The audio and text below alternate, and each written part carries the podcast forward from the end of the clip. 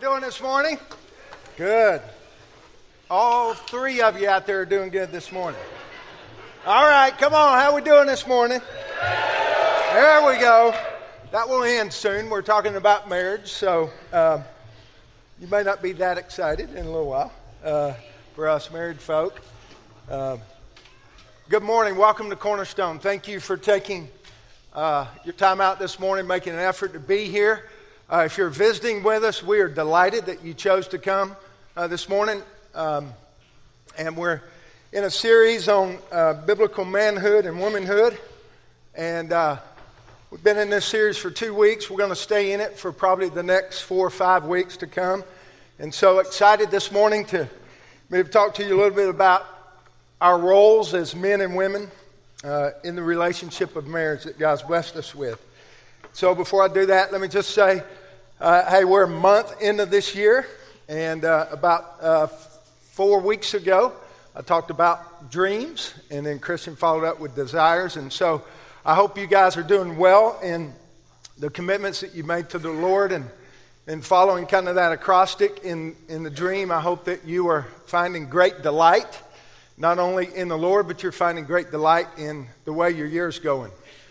Um, and I think today will be an, another opportunity for us to make some commitments um, as married people. Now, if you're visiting with us today and you're single, maybe you're a high school student. We got a lot of the high school students over here to the left. And so let me just say a couple of things before you know you cut you cut me off and you guys leave and and uh, say, ah, man, they're talking about marriage today. It doesn't have anything to do with me. Um, in my experience as just working with youth and, and then uh, being around Christians for the last 30 years of my life, um, as singles, uh, a lot of times you'll be placed in a situation uh, in someone's life who's married. And they'll come to you, and you may be one of the loudest voices in their ear about scriptural marriage and what their role is in that marriage. And so today, singles, I hope that you can take some of these tools that we'll be talking about today, put them in your tool bag. And if you're in a situation like that where a lot of your friends may be married and you're not, but you find yourself talking to them a lot, maybe this can help you a little bit in guiding them. For those of you who are not um, planning to get married, um, maybe you can use this today as motivation for you not to be married. and, and I say that kind of lightly, um, but I say that with all reverence and respect because that is a, that is a calling from God upon your life. And it's, it takes as much to be single as it does to be married. And so today, um, I, I, trust that this uh, talk with the married folks today will resonate with you too as a single. And so let me pray for us and then we'll get going. Father, thank you for privilege to be a child of yours. Thank you this morning, Lord, that because of your work in us, those who follow you, we have your spirit living and abiding in us. So thank you for that precious gift. May you speak through me this morning, Holy Spirit. If there's any sin in my heart and life that's unconfessed, may you forgive me of that. May these people see Jesus this morning. May I not get in the way of you, Lord. May your word speak to us. We pray in Jesus' name. Amen. All right. So, how we doing? Our title today is Rocking the Roles. All right? And so we're going to be looking at specifically how the Bible lays out for women what their role is in marriage and then what man's role is in marriage. Um, before we move on, uh, obviously I'm not from around these parts. I was raised in another part of the country. But the part of the country I'm in happens to be going to the Super Bowl next week. So I would be remiss if I didn't give a shout out to my Atlanta Falcons. All right. Oh, Falcons in marriage. Wow. Reminds me of a story. reminds me of a story of this couple who their life dream was they would be able to go to the Super Bowl one day. And so they saved up all their money, and Super Bowl's come around, so they buy tickets, and the big day's coming, and the man goes to the Super Bowl, and he's sitting in his seat, and um, the guy next to him, the fan next to him, he, he notices that he's by himself and the seat's empty. And he doesn't say anything immediately. He just kind of watches the man waiting on somebody to come back. And after a while, nobody comes back. So the man kind of nudges the guy and he says, Hey, he said, You know, glad you're here, but I noticed you got an empty seat next to you. He said, what, What's the deal? He said, Well, he said, I'm glad you asked. He said, Me and my wife, we, this is our dream that we would one day be able to go to the Super Bowl. And he said, Awesome. Where is she? And he said, Well, sorry, but, you know, she just died recently. And the guy was bummed out. He said, You know, I'm sorry. I, I didn't mean to, you know, cause bad memories or anything. He said, Oh, no, it's all right. She died. And, and so I go on with the game, and he's thinking the whole time, Wow, here's the biggest sporting event in the world, and this guy's got an empty seat next to him. Surely he's got friends, so he had to ask him. He said, Sir, he said, Sorry about this, but you mean in all of your friendships, you couldn't convince any of your friends to come today and to watch the Super Bowl. And the man looked back at him without missing a beat, and he said, They're all at her funeral.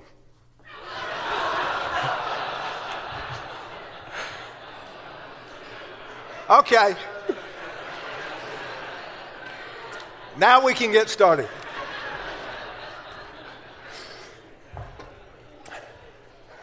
All right, let's recap. Please, let's recap. Two weeks ago, Todd uh, introduced us to the series, and he introduced us to this word um, that we're going to talk about today. And the word is headship, or the head. And this word was assigned to men. And says here, headship is a distinct authority. Can't read over there. Entrusted to the man for the work of establishing order for people to flourish and the Father to be displayed. The authority given to the man is one of sacrificial leadership that gives of oneself so that others might flourish. So, if you remember in week one, does anybody remember what the key word that Todd said would be going throughout the series? Anybody want to score brownie points? Flourish. All right. So, our, our idea this morning is as husbands and as wives, how can we help our spouse flourish? And so there's the um, authority that's been given to the man as headship, uh, as the head. And then we looked at the other key word last week. That key word is helper, the Hebrew name Ezer, right? And it is assigned to the woman. In, Gen- in Genesis 2.18 it says, And the Lord God said, It is not good that the man should be alone. I will make him a helper fit for him. Helper is the distinct submission entrusted to the woman for the work of establishing order for people to flourish and the son to be displayed. You're seeing that common word throughout, right? You're seeing glorify God and you're seeing what? Flourish. Flourish. How can our roles, how can these distinct roles God's given to us help us flourish in our marriage relationship? And so, um, and then how do these roles as man and women work together uh, because they're of equal value, right? Each of us is created in God's image. We're image bearers of God, whether we're male or female. And so we have these equal values, and yet we have these distinct roles. And it's really going to come to bear in the marriage relationship. Chrysostom said it this way He said, God didn't take the woman from Adam's head that he should rule over her, nor did he take him, take her from his feet that he should trample her, but from his side to be beside him, underneath his arm to receive his protection from the world. You see, the distinction in roles in no way alters the worth of a man or a woman. Each is an image bearer of God, and therefore they're equal in identity, but distinct in role and distinct in responsibility when it comes to marriage. Man is to work in creation, he's to exercise dominion, and he's to accomplish human flourishing. The woman is to help her husband in accomplishing the task of this human flourishing, which is a huge task. So that's it. All done. You can go home now. I just covered it all, right? It works that well, don't it? I mean, it's like, oh, that's how it works. Great. Now we can all go. If you're married, your, mar- your marriage is fixed. Leave. See you next week. Right? Well, we don't know it's not quite that easy. Right? It's not quite that easy to be unique in who God's created you to be, right? And be equal in value, and yet you have these distinct roles that you got to follow. Well, why is that?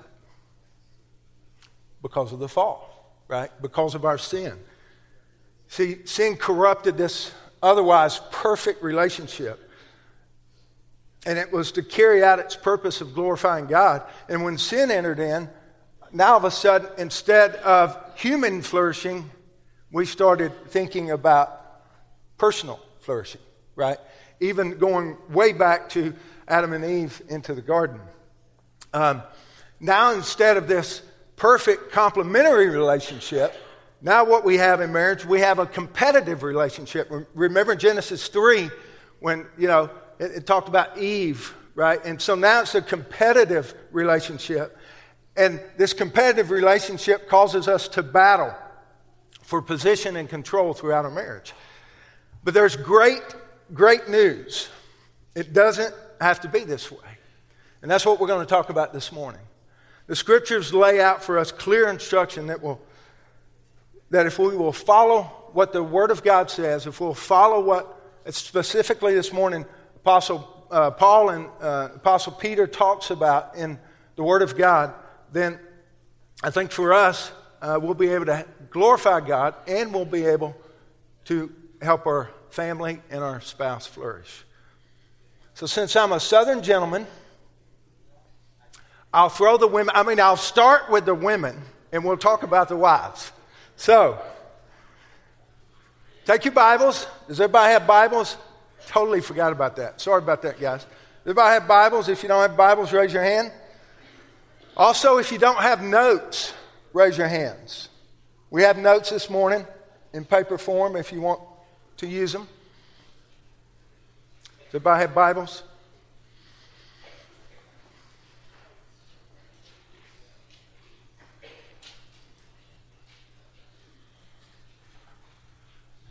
Okay, we're good to go? All right, Ephesians 5, beginning in verse 22. It says, Wives, submit to your own husbands as to the Lord. I didn't say that. Todd did say that a couple of weeks ago and last week. And Paul's saying it this week, but I didn't say that. Wives, submit to your own husbands as to the Lord, for the husband is the head of the wife, even as Christ is the head of the church, his body, and is himself its Savior. Now, as the church submits to Christ, so also wives submit, should submit in everything to their husbands. Husbands, love your wives as Christ loved the church and gave himself up for her, that he might sanctify her, having cleansed her by the washing of water with the word, so that he might present the church to himself in splendor, without spot or wrinkle or any such thing, that she might be holy and without blemish. There's so much there, we will not begin to even touch what is there. But I, I just encourage you, men, to read that uh, throughout this week. There's so much to gain from that. In the same way, husbands should love their wives as their own bodies, for he who loves his wife loves himself.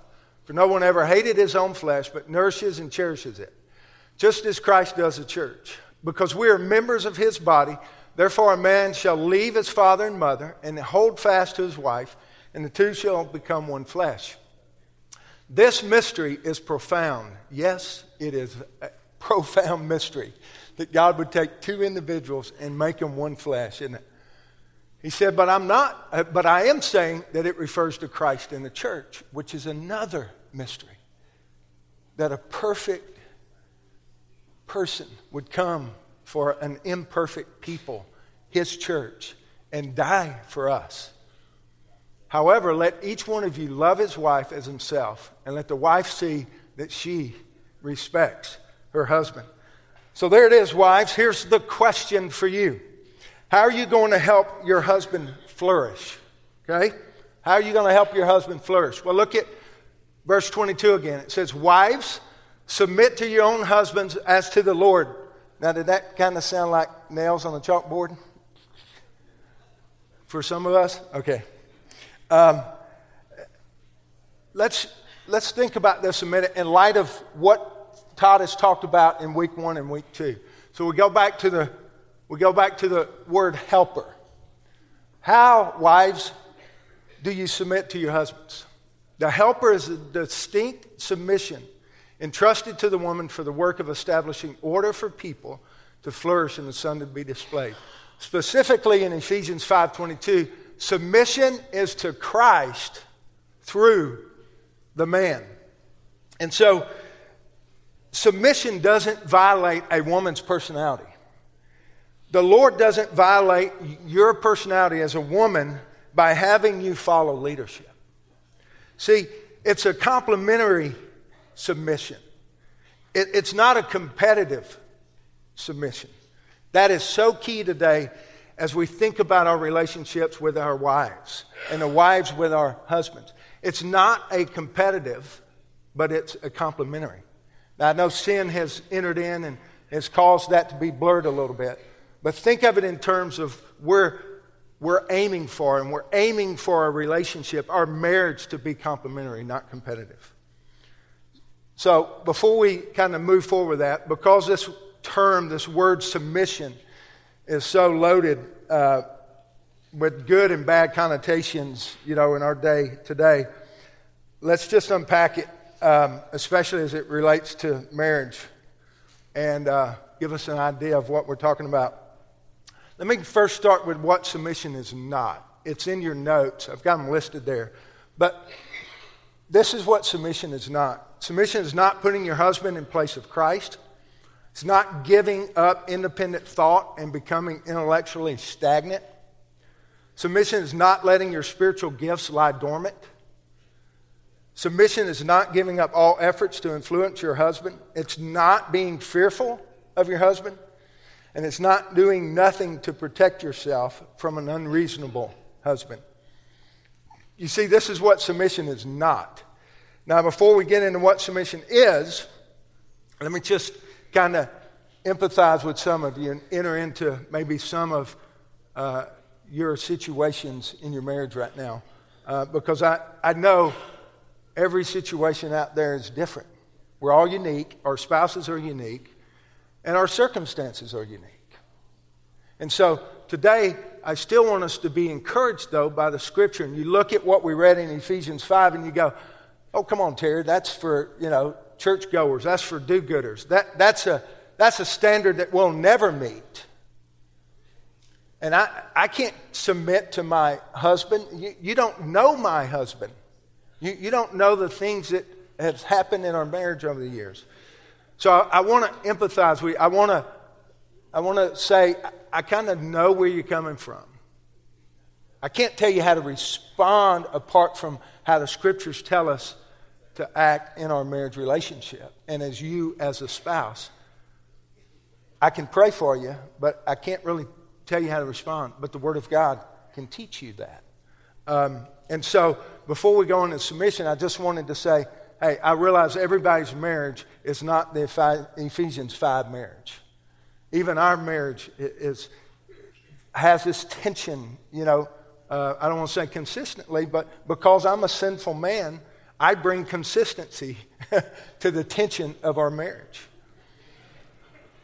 Yeah, even me, I know. Um, and so I don't want you to lose hope.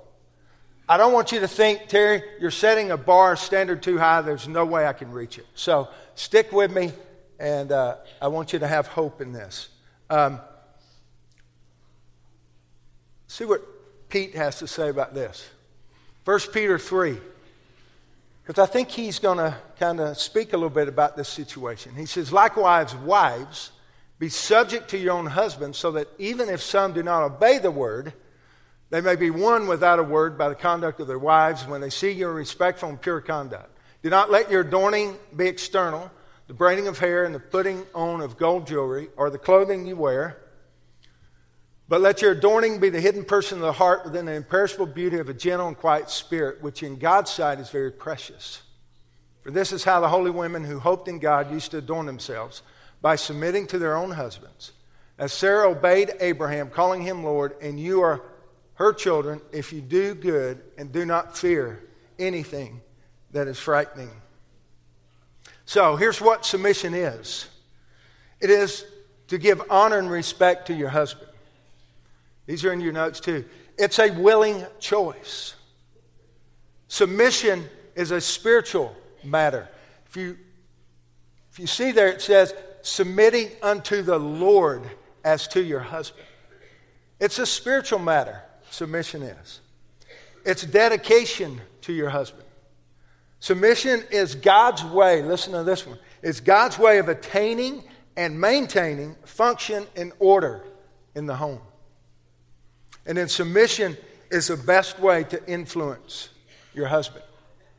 Let me give you a personal illustration on this. Sheila and I have been married for uh, over 28 years, and we've had a few, just a couple, of situations come up that we didn't really totally agree upon. Can you believe it? We didn't agree upon everything in our marriage. Um, and, and what I watched, not early on, but as we continue to get grow in our love for one another, I begin to see this submissive uh, response to me, this, um, this sometimes humbly and um, loving response in submission. And it's happened in a lot of our situations that came up. Uh, it happened in big moves that we made. It happened in uh, career changes that we went through. It happened, you know, with our parents and, and with our family. Um, and in some of these, she was also very lovingly, and, but she also stated her case. She made her case to be known, right? Because her voice, because she's submitting to me, doesn't mean that she just is a doormat. No. God has given her a specific role to help me flourish. And in me flourishing, I have to have her companionship. I have to, she's my best friend. She's the one that God has given me that knows me more than any other person apart from him. And so, in her submission, what she really does is she opens my heart's door to speak into. Here's a case in, where that happened, and that was when Elise was um, about six years old, our oldest daughter, and um, we were trying to get pregnant, and all of our friends were having babies and doing all that stuff, and so we thought, you know what, we'll we'll give it uh, a chance and we'll go and, you know, we'll see if there's anything medically wrong with us, why we can't. We ran all the tests and, you know, things were fine and we medically there was nothing wrong with either one of us and and so um, we kept practicing which was the first time in my life i really liked to practice no just kidding um, but we were practicing did i say that wow uh, we were practicing and you know what? We, we really wanted the Lord's will in this. And I know her heart. As a woman, she really wanted more children. And I was kind of okay either way, right? And so what, what happened is in our conversation up front, we didn't really think there, of another option. And as the months passed and even the year, God began laying on her heart. What if God's called us to adopt? And so, but in her submission, she didn't demand, hey, Terry, go do all this. No, she just quietly, with the Lord, submitted to Him, submitted to the Lord, put her plans before the Lord, and then said, if this is going to be, then you have to change my husband's heart. And it wasn't that I was against it, I just, I wasn't thinking about it. And through the next several months and years, God was speaking to her. He was directly speaking to my wife, showing her scripture, saying, This is what we ought to do. And as she came in, in, in lovingly sum, submission to me, we said, You know what? I'm hearing you. And God began to transform my heart. God began to change the way I was thinking about how we were supposed to be parenting. And if we were supposed to have, maybe not. And within probably a year after that, I began taking lead in our adoption process. And that process alone has helped me flourish in so many ways. And when I look over and I see Elijah and I see Ella Grace and I see what God's done by giving us uh, our son and our daughter and giving our oldest daughter a brother and a sister. And I, and I watch Elijah and Ella Grace play together and I, I watch them interact at the house and I go, God, what a special gift that you've given to Sheila and I and to our church and their peers. And it was started with a heart of submission from my wife. So, wives, you see how that works? Okay. All right, good. So, wives, submit unto the Lord. And as you submit unto the Lord, you will help your husband flourish. Okay. Easy peasy, right, wives? We got it. You're good. Now let's go on to the husbands. All right, husbands. This is going to be tough, guys. I'm sorry. Uh, Ephesians 5. Husbands, love your wives as Christ loved the church and gave himself up for her. He might sanctify her, having cleansed her by the washing of water with the word, so that he might present the church to himself in splendor without spot or wrinkle or any such thing, that she might be holy and without blemish. Okay? So, Todd introduced last week that term headship, right? That term, the head. Headship is distinct authority entrusted to the man for the work of establishing order for people to flourish and the father to be displayed. Any authority that the man exercised was not his, his but God, but given by God to cause others to flourish. Let me read that again. I botched that. Any authority that the man exercised was not his, but given by God to cause others to flourish. So, husbands, here's our question How do we help our wives flourish? There's another self confession this morning. See if I preach on marriage anymore. I'm telling you. Been in conviction for two weeks. Um, here's another personal confession before we go into this. Um, through those 28 years of marriage, I, I'm pretty sad.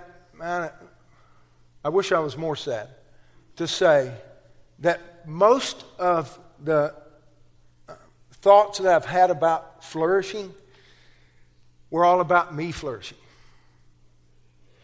And it's kind of like this if I flourish, then, you know, hey, and everybody serves me and things are good in, in my world, then you know what? They're going to be good in your world. And so a lot of my thinking was very selfish through my marriage. It was, and, and even to this day, I have to die to myself. I have to fight against, hey, wait a minute. It's about me flourishing. Remember, honey? It's about you helping me flourish. And the reality is, the scripture is going to call the husband to a higher level because he's going to ask us to love our wives as Christ loved the church. So it's a huge responsibility for us as husbands. Um, but we're not alone in this, right? As we just read in Ephesians 5, Jesus comes to our rescue. And I'm so glad that he came to my rescue. I'm so glad he comes to my rescue throughout every given day in my marriage relationship as I struggle with this uh, headship and this authority and this leading my uh, wife well and this loving her. You see, two things are going on in this. Um,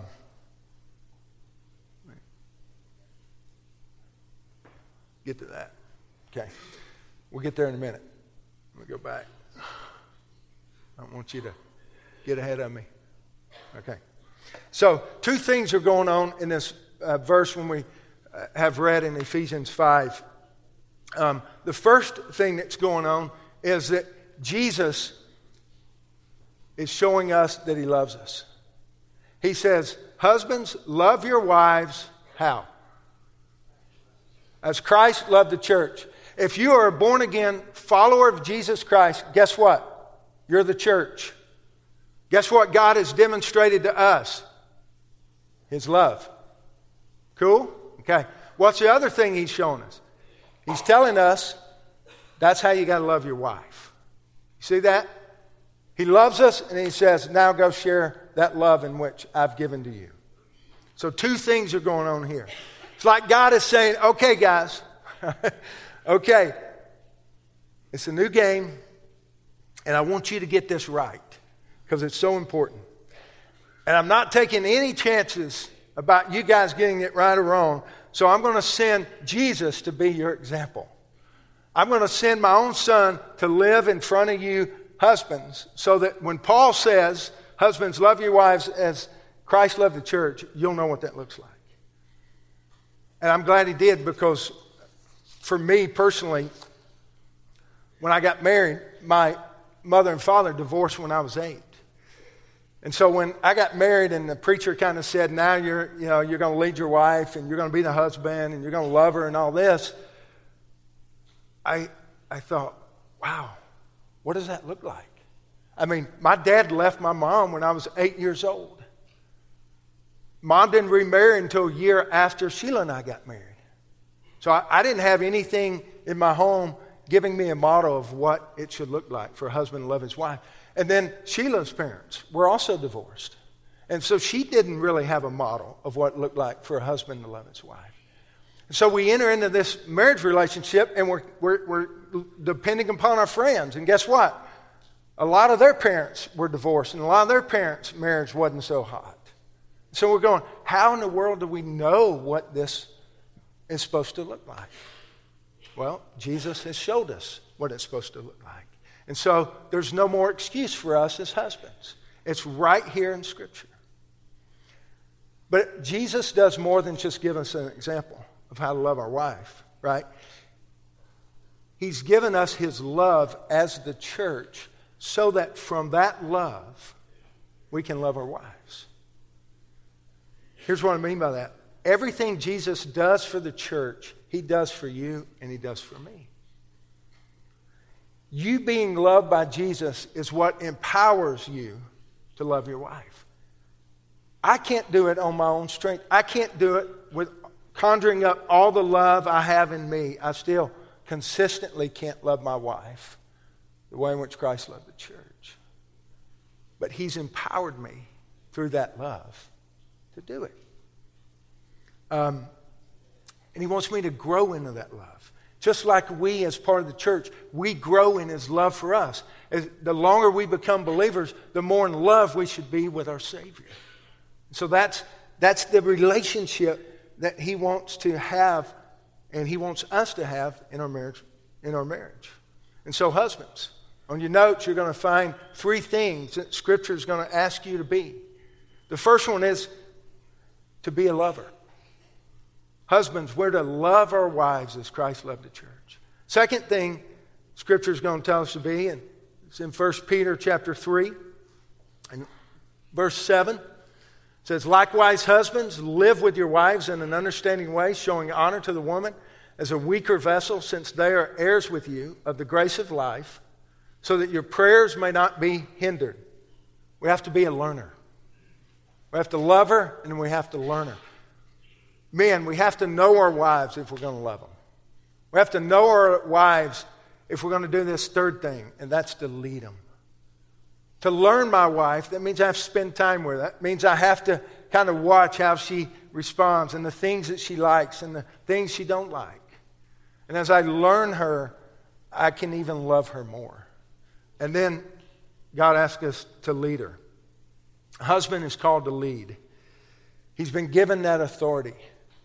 And so, in that leadership, we, lead, we live and we love to make her flourish. You see, guys, just as submission was not a list of things, but it was a list of these things, so with leadership. Leadership is not a dictatorship. It's not about you being, you know, on your high horse all the time and your subjects bowing down to you and you being the king. That's not what leadership is all about. It's not a dictatorship. Leadership is, though, modeled by Christ. And this, again, is such a gift that God's given to us through His Scripture. He's given us a model of how to love our wife, and then He's given us a model of how to lead her. If you think about Jesus' leadership right throughout the Scriptures, in the Gospels, starting in Matthew 20, 28, when He says, Hey, this is kind of a defining statement that I didn't come to be served, but I came to serve. And you flip over to the Gospels of John and you begin in chapter 10 and you start seeing all of these ways in which he was a good shepherd, in which he was that, that person of humanity that was weeping at his best at his friend's tomb when Lazarus died. You, you, you see him not depending upon even his strength as a son of God, but depending upon the Holy Spirit. You see him model as he washes the disciples' feet. You see this Jesus laying down his life, leading the whole way as he's submitting to the authority of the Father, that that authority has been given to him so that he may lift him up and glorify his heavenly Father. So the model is there for us. And in, in uh, Philippians 2, we, we get more of that model. Jesus didn't count it something equal to be with God. But he humbled himself, took the form of a servant. And so, as husbands, again, we have a model. I know we like to fix things, and so we don't like to read instructions, but we like to fix things. And so, here, let's make sure that we're reading instructions before we try and fix anything. Okay? So, husbands, here's the consequences, real quick. When we fail to lead, if we refuse or fail to carry out our responsibilities of leadership, we force our wife to learn to live without us. Think about that. If we don't lead our wife well, we teach her to, to learn to live without us. This kind of independence and isolation is not healthy for our marriage at all. The second thing, the second consequence, is if we abuse our responsibilities, we will force her to either run or retaliate. Again, severe consequence. And we've seen it. Some of us seen it in our own marriage. Some of us have seen it displayed within our family or our close friends. And so those are the consequences, men, if we don't adhere to what God's called us to do as husbands. So there it is. The husband and wife roles within marriage. Are you rocking the roles or are the roles rocking you? All right? So that's the question I want us to think about as we close because um, if you're sitting out there and you're going, wow, this, this is heavy stuff. This stuff has kind of not been going on in my marriage for a long time, or maybe even this week. Uh, we all have these, well, we don't all. Some of us have these weeks where they're harder than others. And there's more tension between uh, husband and wife. And so, what do we do? What are some things that we can do practically uh, in our lives personally and then in our marriage relationship as a couple? So, I'm going to start with those that we need to do practically for ourselves, okay? Here's what you need to do as you leave here today. Maybe you even need to begin in the prayer room before we leave today. You need to recognize that you cannot do this on your own strength or your own wisdom. It's a great place to start. Secondly, you need to surrender to yourself. You need to consistently take the throne, yourself off the throne of your life, and you need to put Christ on that throne. Three, you need to ask the Holy Spirit to fill you constantly. Throughout Scripture, Jesus said over and over again, right? Walk by the Spirit. Let the Spirit of God lead you. Let the Spirit of God empower you. Men, I think this is a travesty within the church that the, the Spirit of God is talked about a thing or, or he's talking about visiting in and out where This is a gift that God's given us as believers that we are His children. This is the inheritance that we've been given, that the Spirit of God is at work within us, that He can empower us to do supernatural things if we'll submit and surrender to Him. So depend upon the Holy Spirit. Every time I'm up here, you probably hear me say that. But that's what our spiritual journey is. That's that in the Word of God is is the foundation that our faith is built from and our life results from. Deal with your sin in a timely manner. And give no foothold for the enemy. If there's sin in your marriage, if there's sin in your personal life, I've seen it too many times. If it goes unconfessed, we hide it. The more we hide it, the more deceit that is caused within that marriage relationship. And, and deceit is not healthy for our marriage relationship because remember the mystery, we two become one flesh. And when we're hiding something from our spouse, we're not one flesh, we're two individuals. And so it divides. And then the enemy takes that sin, and the enemy can run with that sin in our life and wreak all kinds of havoc. Find encouragement from others. Can't do this on your own, men. Women, you need other women praying with you and encouraging you along the way. And then seek wisdom and grace from Scripture and other resources. So that's what we need to do as individuals when we, when we think about our role in marriage today. And then as couples, put together kind of six R's. You know, I'm kind of that guy that likes to have everything rhyme. So here's kind of six R's to help you on the journey. And this is what we'll close with. Rejoice and remember the good times. Let me go back and say this first. If you really want to work on your marriage and you're serious about look, having your marriage look like what Scripture is encouraging your marriage to look like, don't think it's going to come without a commitment. And to me, for men, commitment begins with your calendar.